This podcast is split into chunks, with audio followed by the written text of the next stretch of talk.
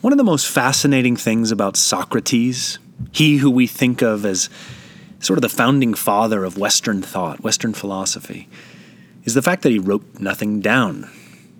The fact that what you and I think we think we've heard of him or read of him was actually written down by, say, Plato or Xenophon, who I'm going to be quoting from today, as well as three others that maybe we don't know as well Antisthenes, Aristippus, uh, Aeschines. But what comes across when you read from all of these writers, these disciples of Socrates, is their memory of his just inherent heart level goodness, the way he really was caring. And also, according to, of course, the Socratic method, the way that he would question, at times really ask prodding, hard questions to, yes, gently point out his hearers' ignorance, but that was because he wanted to light them with this flame of desire for truth. And it always comes across when you read from him, from these writings of his disciples. Well, I was reading a while back in Xenophon, in one of his uh, series of discourses and dialogues from Socrates. It's called Memorabilia. And I was struck by a particular dialogue. Um, it comes from uh, Pericles the Younger, and that's the son of the more famous Pericles, who was this Athenian statesman and general. And Pericles comes to Socrates in a way that I think I often come to Jesus. Pericles the Younger wants so badly to return to the days of Athenian true glory, to go back to when it was just alight with this passionate valor, as you'll hear in a second. And it caught my mind and my heart because that's how I often feel about the early church. You know, we're living today, right now it's 2021. But when I read the book of Acts, when there was just such a, a tissue thin experience between heaven and earth. Oh, that's what I want. That's what I want for you. It's why I'm always going about trying to think about it and look at the word a new way. Anyways, that's the heart of Pericles the Younger. So I want you to hear his statement. You can just feel his angst coming through as he speaks this to Socrates. So here's what he said It is high time also uh, to explain by what means we are to rekindle in the hearts of our countrymen the old fires the passionate longing for antique valor, for the glory and the well being of the days of old. Can you feel that? Just his like leaning in. Oh, if only we could go back. Well, I want you to listen to what Socrates says back. Well, supposing we wish them to lay claim to certain material wealth now held by others we could not better stimulate them to lay hands on the objects coveted than by showing them that these were ancestral possessions to which they had a natural right. But, since our object is that they should set their hearts on virtuous preeminence, we must prove to them that such headship, combined with virtue, is an old, time honored heritage which pertains to them beyond all others, and, and that if they strive earnestly after it, they will soon outtop the world. I read that statement and then I read Socrates' response, and it, it gets me thinking. Let's say that I, I walked out to my front door and Jesus of Nazareth was standing there today. Having heard my prayer, about the first generation, the early church.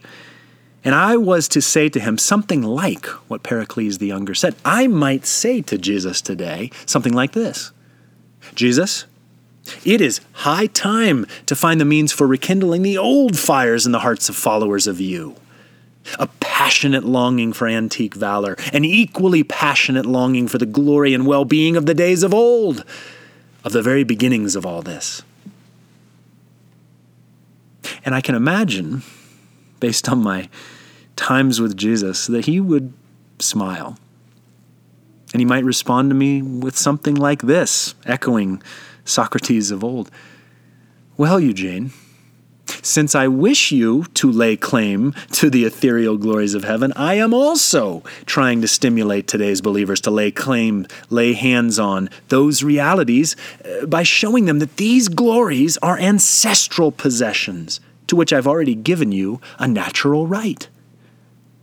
And since my object is that they, that you, should set your hearts on my virtuous preeminence, I have already proved to you that my headship, combined with the virtues and fruits of my spirit, are an ever fresh yet time honored heritage which pertains to you beyond all others.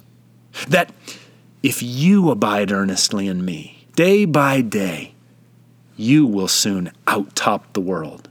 You will soon rise into the realm of the heavenly as the experience of your new birthright.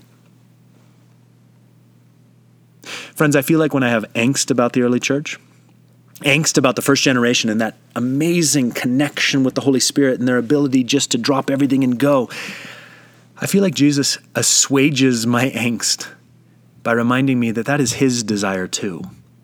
That yes, I would lay claim to the glories of heaven, but that it's his job to help me lay hands on those realities by reminding me, you know what? They're ancestral possessions. You are part of the family circle of God. I am trying to show you how to take hold. And friends, the beginning of laying claim, the beginning of experiencing that antique valor, as it's called, is that today we would strive after His virtuous preeminence.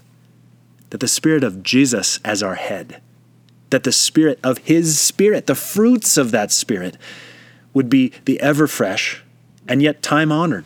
In fact, 2,000 year honored heritage, which is above all others.